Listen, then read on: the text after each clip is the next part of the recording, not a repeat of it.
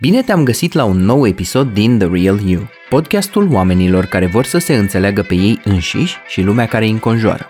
Astăzi vom vorbi despre trauma complexă, iar scopul meu e ca până la final tu să înțelegi mai bine de unde vin o parte dintre dificultățile tale, ce se întâmplă cu tine și cu oamenii cu care ți vine greu să te înțelegi. Hai să începem!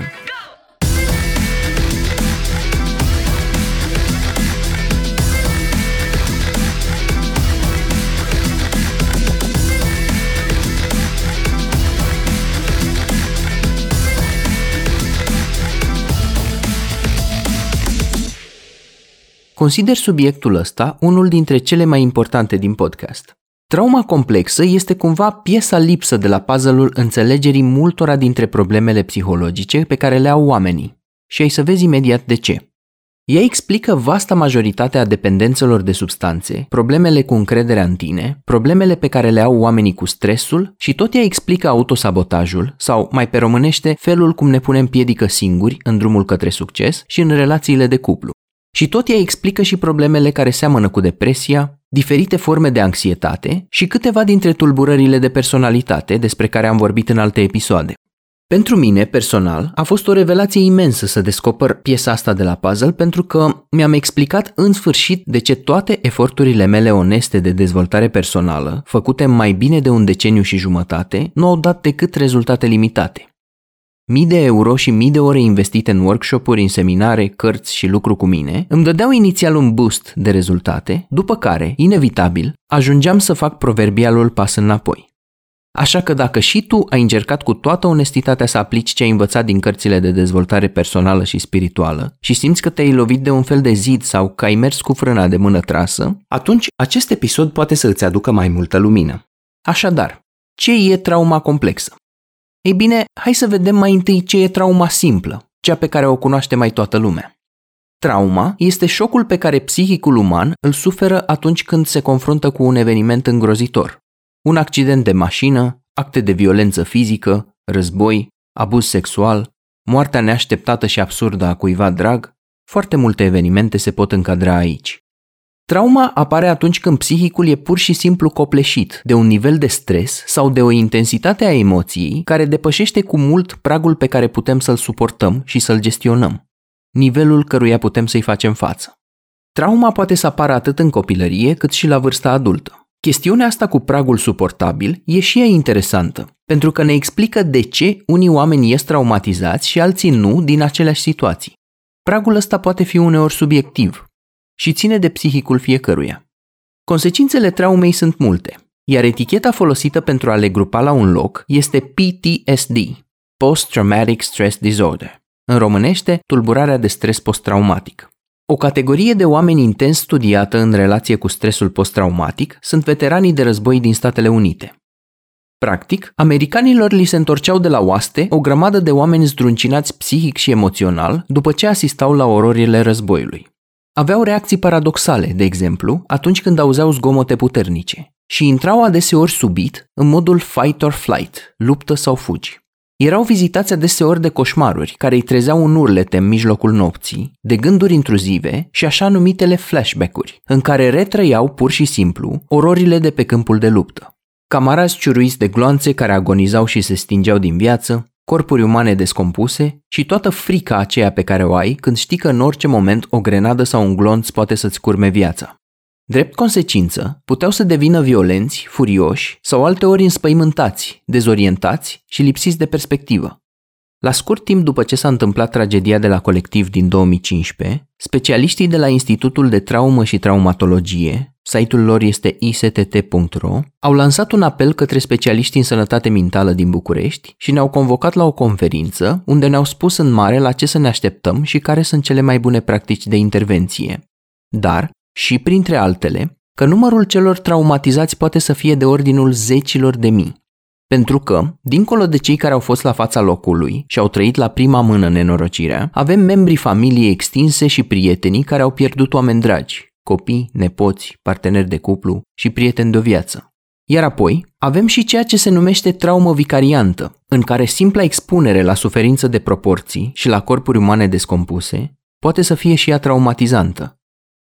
Și într-adevăr, la scurt timp, și eu și colegii mei am întâlnit apoi oameni care aveau, de exemplu, trigere la miros de fum sau diverse forme de claustrofobie, precum și multă, multă durere.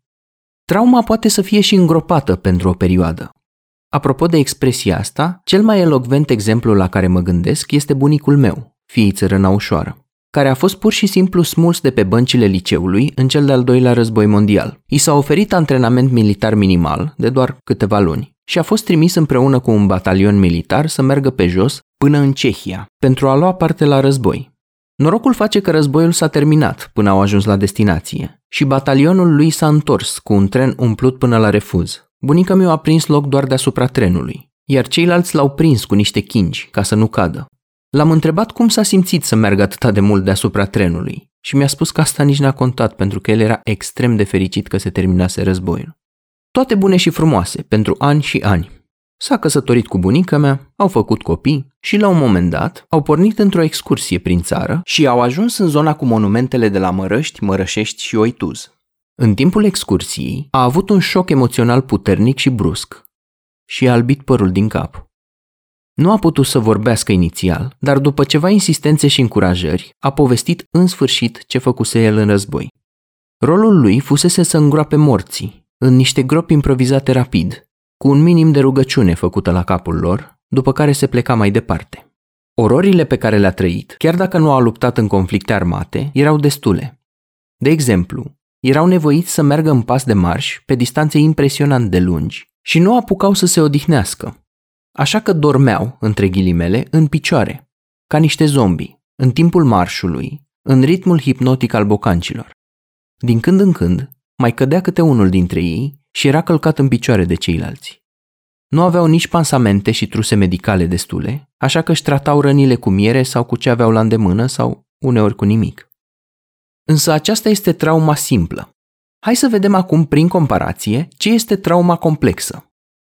Prima diferență este că dacă trauma simplă are un moment clar în timp, să zicem accidentul sau războiul sau evenimentul care a stat la bază, trauma complexă apare pe linia timpului ca niște confeti, în evenimente mici, punctuale, de mai mică intensitate, dar care s-au tot repetat de-a lungul anilor. Ca să folosesc expresia cuiva, copilul este marinat în traumă. În al doilea rând, dacă în trauma clasică vorbim de regulă de povești de groază, de o intensitate mare, în cea complexă vorbim adeseori despre întâmplări cu o intensitate ceva mai mică, dar repetate precum picătura chinezească. Pe scurt, trăiești într-un context în care nu te simți în siguranță și nu ai nevoile emoționale împlinite. Iată și câteva exemple. Asiști de zeci, sute sau poate mii de ori la țipete și scandaluri în familie, Vezi în repetate rânduri cum mama ta mănâncă bătaie, ești luat peste picior la nesfârșit sau criticat de părinții și frații tăi. Ți se spune că ești prost și incapabil. Trăiești în permanență în frică, încordarea și teroarea că oricând tatăl tău poate să vină de la cârciumă trosnit și să pornească un scandal monstru. Dacă ești victima bullyingului, de exemplu, vei vedea școala sau cartierul prin care treci zilnic ca pe un loc nesigur, unde poți oricând să ții palme, flegme și umilință. Și nu e vorba aici doar de violență și de agresiune. Alți copii trăiesc o formă de abandon emoțional sau neglijare, în care părinții lor sunt prezenți fizic, dar nu sunt disponibili și nu pot sau nu știu cum să ofere hrană emoțională adecvată, pentru că sunt ei înșiși prinși în propria lor depresie, boală, adicție sau dramă continuă și nu pot să fie acolo pentru tine și să-ți ofere suport emoțional. Cam aceasta este, în esență și în linii mari, trauma complexă. Consecințele ei sunt enorm de multe și au fost strânse într-un mănunchi numit CPTSD, Complex Post-Traumatic Stress Disorder. Însă eticheta nu este inclusă în manualele de psihiatrie DSM și ICD, dar, cu toate astea, terapeuții o folosesc în practica lor deja de câteva decenii bune. Unul dintre motivele pentru care nu a fost inclusă este probabil că vorbim totuși despre un termen umbrelă mult prea vast, care adună la oaltă mult prea multe manifestări diverse. E ca și cum îi spune cuiva, suferi de probleme psihologice. No shit, normal că sufăr. Așa că, după cum indică și numele ei, este în primul rând complexă și are multe aspecte. Clienții care vin la noi și ne povestesc prin ce trec la vârsta adultă, ajung până la urmă să ne descrie o copilărie în care erau adeseori nevoiți să meargă pe vârfuri, să stea mereu cu garda sus sau în alertă, sau să trăiască cu o presiune nerezonabil de mare, fără să știe când o să vină următorul episod urât. Copilul își spune, în subconștient cei drept, aș putea să fiu rănit sau rănită astăzi, deci nu pot să mă relaxez pe deplin. Însă majoritatea nu consideră asta ca fiind traumatic. Primul motiv este că asta a fost normalitatea pentru ei și nu există termen de comparație. Am crescut cu scandal sau cu critică și asta era normalitatea mea. N-am știut că în alte familii nu se țipă. Și n-am știut că în alte familii, dacă vii cu o notă mică, nu se uită părinții la tine ca la ultimul gunoi, cu maxim de dezgust și dispreț și te fac să te simți ca și cum ai fi cel mai prost. Al doilea motiv e că psihicul are propriile lui mecanisme de protecție și totul se întâmplă la nivel subconștient. Mulți spun, nu m-am gândit niciodată că mi-e greu. Cel puțin n-ai făcut-o conștient. Al treilea motiv este că și trauma asta se întâmplă pe o scară, undeva de la 1 la 10, să zicem, și nu e nevoie să te situezi la punctul maxim ca să suferi o parte dintre consecințe. Nu e ca și cum totul ar fi fost un film de groază. Din contră, e foarte posibil să ai sute de amintiri absolut minunate și pline de iubire. De obicei așa și este, o combinație de plus și minus. Un al patrulea motiv este că nu vrem să ne trădăm familia și să ne blamăm părinții pentru că au făcut atât cât au putut până la urmă. Ceea ce e foarte bine. Și de aceea e important să știm că nu o să blamăm pe nimeni. Așadar, sursa principală a traumei complexe este parentingul toxic în toate aspectele lui, pe care le-am discutat într-un episod separat, dedicat subiectului. Acolo vorbim despre abuzul emoțional, abuzul fizic, abuzul sexual, despre parentingul dictatorial, și cum mulți își aduc aminte de o copilărie în care nu au mâncat bătaie, însă părintele era de-a dreptul tiran. Trebuia să faci mereu cum zicea și n-aveai dreptul să-l confrunți, să-ți susții punctul de vedere. Sau, mai rău, erai manipulat emoțional dacă o făceai. Și tot acolo vorbim și despre neglijare și despre abandon. Printre cauze se mai numără și o serie de pierderi succesive. De exemplu, ți-ai pierdut un animal de companie, apoi altul, te-ai mutat cu casa și cu școala de mai multe ori, îți moare o bunică, părinții tăi divorțează și unul dintre ei se mută cu noua prietenă sau noul prieten? Și astfel suferi pierdere după pierdere după pierdere. La fel, dacă nu ți-au fost asigurate nevoile emoționale de bază sau ți-au fost asigurate intermitent, azi le aveai, mâine nu le mai aveai nevoia de a te simți în siguranță, nevoia de a fi respectat, valorizat și validat, dacă te-a făcut cineva să te simți ca și cum nu ai fi suficient de bun sau de bună, inferior, prost, gras, urât și ai primit mici înțepături tot timpul, gândește-te că un astfel de copil nu se poate relaxa cu ușurință. Dacă te-au comparat constant cu colega de clasă sau cu fratele mai mare, ți se subcomunică, practic, că vei fi ok abia atunci când vei fi ca el sau ca ea și îți vei spune, la nivel subconștient desigur, Nimeni nu mă acceptă. Este una dintre cele mai subtile forme de traumă complexă, dar este la fel de reală. Dacă nu ți s-au validat reușitele, dar ți s-au taxat eșecurile, asta poate fi traumatic, de exemplu. Mai avem și alte nevoi. Nevoia de apartenență, să nu ne simțim oaia neagră, nici a familiei, nici a grupului din care vrem să facem parte. Nevoia de dreptate și de fair play, de onestitate și de încredere, nevoia ca cineva să îți înțeleagă trăirile și emoțiile, nevoia de a te exprima și a explora realitatea din jur și așa mai departe.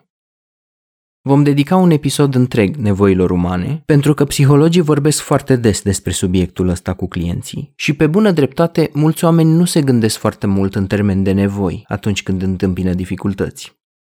Renumitul traumatolog John Brier a spus la un moment dat că dacă stresul post-traumatic complex ar fi primit atenția pe care și-o merită, manualul de SMS ar reduce de la dimensiunile lui de enciclopedie la o carte cu grosime normală. Altfel spus, rolul unei copilării traumatice în majoritatea tulburărilor adulte este enorm. Așadar, dacă ți se întâmplă să te simți blocat sau blocată într-un sentiment intens de neputință, dacă te simți lipsit sau lipsită de valoare, ca o ființă defectă sau demnă de dispreț pentru un lucru absolut minor, sau dacă instinctul tău de luptă sau fugi se declanșează mult prea ușor, atunci este posibil să fii unul dintre noi. Trauma complexă e caracterizată de flashback-uri emoționale, rușine toxică, abandon de sine, prezența unui critic interior nemilos și anxietate socială. Așa că hai să vedem care sunt consecințele a ceea ce ți s-a întâmplat. Prima consecință și probabil cea mai importantă dintre ele o reprezintă flashback-urile emoționale. Spre deosebire de flashback-urile clasice, care au și un conținut propriu-zis, adică pot să conțină imagini legate de accident, război sau moartea cuiva și știi și care e momentul la care te întorci, flashback-urile emoționale sunt mult mai difuze, pentru că nu au un conținut clar. Ele sunt stări emoționale copleșitoare de descurajare, tristețe, neputință, teamă sau neajutorare. Ți s-a întâmplat vreodată să te simți așa din senin, cu sau fără un trigger anume? Când am descoperit piesa asta de puzzle, mi-am explicat în sfârșit de ce puteam să mă simt bine zile întregi și apoi într-o bună dimineață să mă trezesc ca și cum mi s-ar fi înnecat toate corăbile și să nu înțeleg de unde vine sentimentul ăsta. Flashback-urile emoționale pot crea din senin sentimente copleșitoare de frică, rușine, alienare, furie, durere, întristare, fără o componentă vizuală și un conținut anume. Ele pot varia de la foarte subtil până la oribil și pot dura de la câteva momente scurte până la câteva săptămâni. Sunt fenomene confuze care te tulbură foarte tare. Ele sunt acompaniate de un sentiment de neputință. Te poți simți mic, lipsit de putere, fragil, neajutorat și pe deasupra mai pot veni și cu un sentiment toxic de rușine. Ele sunt ecouri ale felului cum te-ai simțit la un moment dat, în situațiile pe care le-am descris mai devreme. Așa că dacă ești blocat sau blocată într-un sentiment de neputință, dacă te simți lipsit sau lipsită de valoare, ca o persoană defectă, demnă de dispreț, probabil că te afli într-un flashback emoțional. Informația asta e foarte prețioasă și reprezintă cumva primul pas pentru ieșirea din flashback-urile emoționale. Pentru că de acum încolo, dacă te mai regăsești în astfel de episoade, poți să-ți aduci aminte ori în acele momente, ori la scurt timp după, stai așa, că am fost de fapt într-un flashback emoțional. Acum am dau seama. Cu timpul, o să-ți dezvolți abilitatea să le recunoști și să te tragi singur sau singură afară din ele. O altă consecință poate să fie apariția unui critic interior tiranic. Include tente de perfecționism, autopersecuție pentru greșeli absolut minore, devalorizare de sine și, practic, te critici la greu pe tine însuți în anumite momente. El poate fi cuplat și cu rușinea toxică, sentimentul de lipsă de valoare, de umilință și desconsiderare, de dispreț de sine. Rușinea toxică poate să-ți distrugă încrederea în tine într-o milisecundă. Poate să vină ca o senzație copleșitoare, că ești nesuferit, dezgustător, urât, prost, fundamental greșit, viciat sau defect. Ea este de fapt un flashback către felul cum te-ai simțit atunci când ai fost criticat sau criticată și când ai simțit disprețul sau furia cuiva important din viața ta. Ea poate avea ca trigger și expresia facială a dezgustului sau a mâniei și poate degenera mai departe în frică sau în stări depresive, am făcut un episod întreg despre rușinea toxică pe care îl poți asculta pentru mai multe detalii. O altă consecință este că ți se poate aprinde mult prea ușor reacția de fight, flight sau freeze. Practic, mintea ta a luat un mecanism de supraviețuire absolut superb și util și îl declanșează adeseori în momente în care nu este nevoie de el. Te poți trezi cu o activare extremă a furiei, a fricii sau o reacție de înlemnire când rămâi pe loc și nu poți să acționezi. De aici pot să apară, de exemplu, probleme de management al furiei. Frica poate să includă și sentimente de panică, inclusiv idei suicidare sau disperarea de a te ascunde, de a dispărea, sau o disperare care apare pur și simplu fără niciun motiv.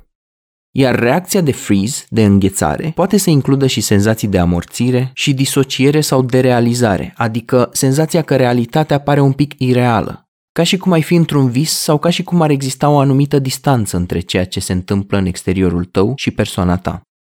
E posibil ca multe dintre lucrurile disfuncționale pe care le-au făcut părinții tăi în eforturi oneste de parenting să le fi preluat și tu și să le folosești în continuare pe tine. În plus față de asta, ai dezvoltat mai multe feluri prin care să-ți asiguri supraviețuirea și echilibrul, dar care, din păcate, pot să contribuie la menținerea problemei. Câteva dintre ariile importante ale vieții care ți-au fost afectate pot să fie asertivitatea, adică felul cum îți aperi teritoriul și îți susții punctul de vedere, acceptarea de sine, care include compasiune față de propria ta persoană și nivelul de împăcare pe care îl ai cu tine. E posibil să nu ai un simț foarte clar al identității de sine, adică răspunsul la faimoasa întrebare cine sunt eu. probleme cu autoprotecția, cu confruntarea agresorilor, la serviciu, în trafic și așa mai departe, e posibil să-ți fie afectat stilul de atașament și capacitatea de a te simți confortabil într-o relație de cuplu. Și foarte mulți supraviețuitori ai traumei complexe au probleme cu abilitatea de a se relaxa. Pot să aibă o încordare permanentă în anumite părți ale corpului. În același fel, poate să îți fie afectată și capacitatea de a te exprima liber, autentic, deplin și spontan. La fel cum poate să îți afecteze foarte rău și voința și motivația, de a urmări un cel, de a te ține de o dietă, de a face ceea ce ți-ai propus. La fel cum poate să îți afecteze grija față de tine. Vezi cazurile oamenilor care amână vizitele la doctor sau nu se duc la dentist și stau mult timp cu o problemă sau nu își cumpără cele mai frumoase lucruri pentru ei, pentru că e posibil să simtă că nu e cazul să se îngrijească atât de mult. Și bineînțeles, e posibil să-ți fie afectat și încrederea în tine. Și eventual să mai suferi și de așa numitul sindrom al impostorului, adică să ai succes relativ în ocupația ta, dar să simți la un nivel mai profund că nu ești suficient de bun sau de bună ca și cum ai fi un impostor sau o impostoare. De unde și faimosul citat din Bertrand Russell, care spune Problema fundamentală în lumea modernă este că oamenii proști sunt al naibii de siguri pe ei, în vreme ce ăia inteligenți sunt plini de îndoială. Trauma complexă joacă un rol extrem de important în etichete clinice precum tulburarea bipolară sau ciclotimică, tulburarea narcisică, codependență, chiar și unele tulburări din spectrul autist, tulburarea borderline, tulburarea obsesiv-compulsivă, tulburări ale atenției și diverse tulburări disociative și depresive. Uneori, este inclusiv posibil să fi fost diagnosticat sau diagnosticată greșit, pentru că una e să ai tulburarea în sine și alta e să manifeste o bună parte dintre simptomele respective ca o formă de coping și să ai totuși șansele să te recuperezi. E destul de nuanțat ce spun eu aici. În fine. La fel, multe forme de abuz de substanțe încep ca încercări disperate de a tempera stresul, presiunea, vocea critică nemiloasă, durerea emoțională care vine la pachet cu stresul post-traumatic complex. De altfel, se spune că peste 90% dintre oamenii care au probleme cu consumul de substanțe au la bază trauma complexă. Și într-un fel are și sens, pentru că după ce ai trăit atâția ani în încordare, cu un critic interior nemilos și tiranic, cu teamă și nervozitate, atunci când descoperi alcoolul și drogurile, e ca și cum ai descoperit o soluție magică, o metodă miraculoasă prin care să scuturi toate lucrurile astea de pe spinarea ta. Însă problema o știm cu toții, că ceea ce la început funcționa ca pansament poate să alimenteze ulterior rana și consumul să cauzeze și mai multe probleme care să cauzeze și mai multă rușine și furie față de tine. În afară de criticul interior tiranic, mai ai și un critic exterior nemilos. Noi îl mai numim și judecător. Îi critici și pe ceilalți în egală măsură și le găsești defecte și imperfecțiuni. Și poți merge chiar până la grandomanie și narcisism. Te poți confrunta cu sentimente abjecte de singurătate, nesiguranță și abandon iar stima ta de sine poate să fie foarte fragilă. Încrederea în tine se poate destrăma în orice moment, dintr-o mică respingere, o critică, o remarcă sau un flashback emoțional prin care treci. Poți să suferi de tulburări de atașament, să ai un atașament nesigur sau să intri în relații codependente. Un alt simptom sunt stagnările în dezvoltarea ta emoțională și psihică. În engleză le zicem developmental arrests, Anumite arii ale dezvoltării emoționale par să fie înghețate într-un stadiu ceva mai timpuriu față de vârsta biologică pe care o ai. Mai pe șleau fie spus, e posibil să reacționezi ca un copil la furie, abandon, privare emoțională și așa mai departe. Poți avea și alte dificultăți semnificative în relații, datorită reacțiilor de fight or flight sau freeze sau fawn, despre care o să discutăm imediat. Și poți să te confrunți cu oscilații ale stării emoționale, să treci de la cald la rece și de la bine la rău. În cuvintele lui Florin Salam, am fost și vom fi o legendă vie. Am trecut prin multe, dar lumea nu știe. E posibil să ajungi să cauți disociere, adică distanțare față de ceea ce simți, prin activități sau procese mentale care să te distragă sau să te anestezieze. PlayStation, spirale de YouTube, mâncat în exces, substanțe, orice, numai să nu rămâi tu cu gândurile tale. Poți avea o anumită hipersensibilitate la stres, respingere, abandon și la conflictele cu ceilalți oameni. Și, în unele cazuri, putem vorbi și despre ideație suicidară pasivă, adică fantezii legate de propria autoeliminare de pe lumea asta și de propria moarte, dar care nu se concretizează în suicid, și, practic, reprezintă o alarmă ceva mai mică decât ideația suicidară activă, în care omul își face și planuri concrete pentru asta. Practic putem vorbi despre not good enough parenting, abuz verbal și emoțional practicat în formă continuă, reacții de dispreț venite din partea adultului la nevoi perfect normale și sănătoase ale copilului, pentru recunoaștere, afecțiune, conexiune, exprimare de sine și așa mai departe. Părintele poate să reacționeze cu denigrare, furie, dezgust și poate să creeze frică, rușine și reticența copilului de a mai plânge, de a mai exprima emoții de furie, de a cere ajutor, de a fi el însuși și așa mai departe. Dacă mai adaugi și pedepsa corporală în mixul ăsta, este clar că toxicitatea crește. Copiii care au fost făcuți să se simtă lipsiți de valoare, ca ultimul om, cum se zice, pot să fie controlați mult mai ușor, cheltuind mult mai puțină energie. Practic, parentingul toxic este bullying în formă continuă, care uneori este alternat cu iubire și lasă copilul simțindu-se confuz. Acum mă iubește, acum urlă la mine. Helicopter parenting e un stil defectuos de parenting în care părinții își văd copilul ca pe o extensie a lor. Îl supraveghează îndeaproape întotdeauna și reacționează urât la orice inițiativă proprie a lui, la orice încercare de autonomie, independență emoțională, maturizare și individuare, cum zicem noi în psihologie. La toate astea poți să adaugi și parentingul narcisic, borderline sau psihopat. Părinții care au la rândul lor tulburări emoționale pot să imprime patternuri disfuncționale asupra copiilor lor. Aici intră și ACOA, Adult Children of Alcoholics, și ACON, Adult Children of Narcissists. Acești părinți nu pot să-l conțină pe copil din punct de vedere emoțional și se iau mereu de el, se înfurie din nimic, îl critică pentru orice rahat, se arată dezgustați de o greșeală absolut minoră, te abandonează emoțional, iar fenomenul de bullying se poate transforma în mobbing atunci când întreaga familie imită comportamentul agresorului și se întoarce împotriva unui membru. Să nu te mai văd în fața ochilor, poate să spună părintele în mod repetat. Sau nu ești în stare să... Din păcate, am auzit-o pasta cu nu ești în stare de mii de ori cât timp am fost copil. Un alt fenomen mai poate să fie și scapegoating, adică găsirea de țapi spășitor, Țapul ispășitor este învinuit și atacat pentru mai tot ce nu merge bine în familie. Asta e o descărcare temporară a agresorului, de stres, de frustrări și așa mai departe, pe o persoană ceva mai vulnerabilă. După descărcare, ciclul se va repeta imediat ce disconfortul pe care îl resimte agresorul crește din nou până la nivelul în care nu mai poate să-l suporte și are nevoie din nou să-l descarce. Familia este uneori și ea angrenată în acest proces de scapegoating, iar copilul țintit devine oaia neagră. E posibil să te trezești într-o zi că primești din senin, cadou, un PlayStation pe care părintele ți-l oferă cu toată dragostea din lume. Iar a doua zi, la nici 24 de ore distanță, poate să-ți spună tu numai la tine te gândești și numai la nevoile tale și nu vrei decât banii mei. Și uite așa, nu mai știi ce să mai înțelegi. O altă componentă nefericită a parentingului toxic este iubirea puternic condiționată. Ei note bune, te iubesc. Ești cu minte, te accept. Iei note proaste sau te înfurii sau nu ești cu minte? Lasă că vezi tu. Nu primești afecțiune, ci dispreț. Din cauza faptului că traumatizarea se tot repetă, copilul dezvoltă de-a lungul timpului ceea ce în psihologie numim neajutorare dobândită. În engleză îi zice learned helplessness. Cu timpul, devine reticent să mai ceară ajutor. Și, până la urmă, cui ar putea să-l ceară? Așa că la vârsta adultă poate să dezvolte o reacție de abdicare din propriul lui rol, de neajutorare și un sentiment copleșitor de umilință și de neputință. În cuvintele lui Nicolae Guță, niciodată n-am să uit.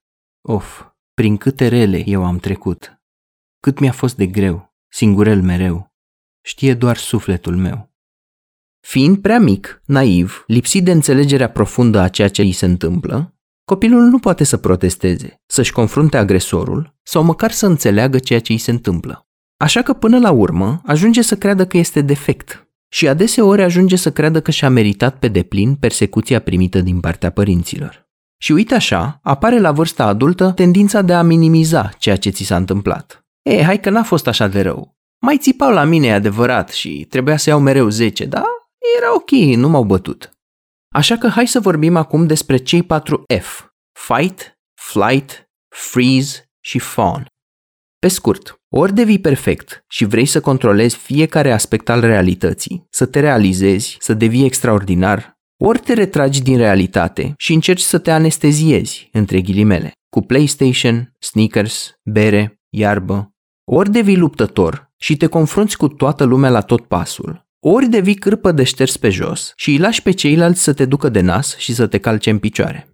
Reacția de fight spune luptă, confruntă-te, încordează-te, fă mai mult, răzbește, reușește. Și are atât caracteristici bune cât și rele. Caracteristicile ei bune sunt faptul că devii asertiv, știi să menții granițe personale, ai curaj, ai o anumită forță a caracterului, ai atitudini de leadership, îndrăzneală și ambiția de a reuși. Însă bineînțeles că acest gen de luptător poate să aibă și caracteristici rele. Poți să fii narcisic, exploziv, control freak, misecuvinist, bully, poți să ceri în mod nerezonabil perfecțiune de la tine și oamenii din jurul tău, poți să ajungi pe alocuri să fii de-a dreptul sociopat și să ai tulburări de impuls și de comportament. Al doilea F este flight și reprezintă fuga, evitarea. Și spune dispari, fugi, evită. Drept caracteristici bune, are detașarea și obiectivitatea cu care privește anumite situații. O retragere sănătoasă din când în când, hărnicie, cunoaștere și perseverență. Însă, drept caracteristici mai puțin adaptative, poți să fii obsesiv-compulsiv, poți să te panichezi ușor, să te grăbești prea mult în ceea ce faci, să te îngrijorezi prea mult, să fii supramotivat sau supramotivată, junkie de adrenalină, busyholic, adică mai mereu ocupat, obsedat de micromanagement, perfecționist, bipolar și să ai probleme cu atenția care ți se duce în multe direcții. Al treilea F este freeze și implică înlemnirea, stagnarea și spune nu te mișca, rămâi neobservat sau neobservată. Aici intră și copilul invizibil, care între timp poate să fie ajuns la vârsta adultă, care copil se ascundea și se făcea neobservat prin casă, stătea tot timpul la calculator sau în camera lui și nu făcea prea mare gălăgie și nu cerea prea mare lucru, ca să evite să tulbure apele. Reacția de freeze are și caracteristici bune, desigur. Astfel de oameni au un nivel de conștientizare crescută și de mindfulness. Pot să dea dovadă de stăpânire de sine, de pace interioară și au un nivel mai crescut de prezență. Însă partea mai puțin adaptativă este că astfel de oameni pot să se disocieze ușor, au tendința să se ascundă, să se camufleze. Sunt genul de oameni care stau ascunși într-un colț la o petrecere și ar vrea dacă se poate să nu-i remarce nimeni și poți ajunge să simți alienare față de lumea în care trăiești, față de societate și grupurile din care ai vrea să faci parte, te poți retrage în izolare. Poți fi leneș, englezescul couch potato, sau singuratic, ascet. Și în general, oamenii care se retrag în această defensă nu au ambiția de a realiza lucruri mărețe, au teama de succes, trăsături schizoide și deficit de atenție. Al patrulea F este fawn, adică tendința de a deveni submisiv cu coloană vertebrală de ceară. Conform dictonului, capul plecat, sabianul taie. Reacția FON spune făi pe plac și este tot o modalitate de supraviețuire într-un mediu ostil, cu tirani, acolo unde observi că tiranul începe să te iubească atunci când îi faci pe plac. Are, bineînțeles, multe caracteristici bune. Iubire față de oameni și contribuție la binele celorlalți, face compromisuri sănătoase, e un bun ascultător, e fair play, poate fi un bun mediator și poate să fie foarte împăciuitor. Uneori chiar ia inițiativa să împace pe doi oameni care se ceartă, deși el sau ea nu are implicare directă în confruntarea celor doi. Însă caracteristicile care te adaptează mai puțin la viață sunt faptul că poți deveni codependent sau codependentă, poți să ai o atitudine prea servilă, prea umilă, să fii cam prea atent cu ceilalți în timp ce te abandonezi pe tine să devii people pleaser, adică practic să te faci preș în fața altora, să devii uneori chiar sclav sau copilul parentificat. Și mulți astfel de oameni devin, din păcate, victime ale violenței domestice. Nu știu în ce măsură te-ai recunoscut în vreuna dintre tipologii, poate că te-ai recunoscut câte puțin în două sau trei sau chiar toate patru dintre ele. Însă foarte mulți dintre noi nu se limitează la un singur subtip și pot să fie hibrizi între două dintre aceste reacții. În felul ăsta putem să avem fight fawn, fight freeze, flight freeze. Ar fi mult prea complicat să explic totul într-un singur episod de podcast. Așa că am să te încurajez să consulți cartea lui Pete Walker, CPTSD From Surviving to Thriving. Ideea principală este că cei mai mulți dintre noi au trăsături din două dintre aceste categorii, dintre care una este principală și cealaltă secundară. Acum, ca să mergem și pe o notă pozitivă, există și avantaje, numite silver linings, după expresia Every cloud has a silver lining, orice nor întunecat are o margine luminoasă. Faptul că am trecut prin tot ce am trecut vine la pachet cu niște mici bonusuri, iar multe dintre ele apar după ce am trecut prin terapie și prin vindecare. Un avantaj este starea de mindfulness, conectarea cu propriile emoții și starea de prezență. Un alt avantaj este o inteligență crescută în relațiile cu ceilalți oameni și sensibilitate față de sentimentele lor. Altul poate să fie o viață interioară mult mai bogată. Iar după vindecare, putem vorbi despre o individuare crescută, adică poți să ai propriul simț al identității foarte bine conturat, propriul tău stil, și să-ți urmezi propria ta fericire, în absența nevoii de a te da după turmă, cum se spune, de a urma trenduri sau mai știu eu ce curent din modă. Poate să vină la pachet și cu o anumită deschidere către a încerca noi lucruri. Inteligența emoțională cu care o să pleci din tot procesul ăsta o să fie cu mult peste media populației. O să fii mult mai inteligent sau inteligentă emoțional decât the normies, adică normali adică acei oameni care au avut privilegiu să crească fără încordare, fără critic interior și fără tot distresul despre care am vorbit până acum. Și, din punctul meu de vedere, un foarte mare avantaj poate fi și eliberarea de presiunea asta de a căuta mereu stări de fericire, de bucurie. Vezi și episodul cu pozitivitatea toxică. Și împăcarea cu momentele mai puțin glamoroase ale vieții. Scăpăm de presiunea asta stupidă a societății, să fim mereu happy, happy, joy, joy, să fim mereu fericiți, să dăm extraordinar de bine pe Instagram în orice milisecundă și învățăm să apreciem și momentele normale, banale între ghilimele. Iar acum să vorbim puțin despre cum te vindeci de trauma complexă. Bineînțeles, cum tulburarea e complexă, vindecarea este și ea la rândul ei complexă și are multe aspecte. Am scris pe blog un articol întreg despre subiectul ăsta, pe care îl poți găsi căutând pe Google cum te vindeci de trauma complexă. Și mai intenționez să mai fac încă un episod despre subiect. O să trec și aici în revistă câteva dintre lucrurile pe care le implică terapia și călătoria de la simpla supraviețuire la înflorire. În primul rând, este nevoie de psihoeducație. Este exact ce încerc eu să fac prin podcasturile astea. Să înțelegem, să avem o etichetă, o explicație, un nume pentru ceea ce ni se întâmplă și să știm că nu suntem singurii care trecem prin chestia asta. Atunci când știm ce ni se întâmplă și putem să punem degetul exact pe diferite fenomene, suntem mult mai pregătiți să facem față și știm și cu ce luptăm până la urmă. O componentă importantă o reprezintă lucrul cu criticul interior. E o muncă de durată, e o muncă ambițioasă, dar care e foarte, foarte eliberatoare să ajungi să nu mai ai mereu o voce care te boscorodește și te bălăcărește. Pentru că ăsta e boală grea, rămasă în urma parentingului românesc din familiile tradiționale. Un alt pas la fel de important este să înveți să recunoști flashback-urile emoționale și să descoperi cum le gestionezi.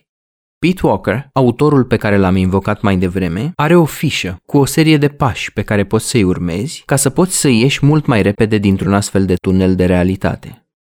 O altă arie unde vei lucra este acceptarea de sine și implică eliminarea perfecționismului, a gândirii în alb și negru, ori reușesc în tot ce îmi propun, ori sunt un ratat abject, a autopersecuții pentru greșeli minore și cultivarea unei relații de prietenie cu tine însuți.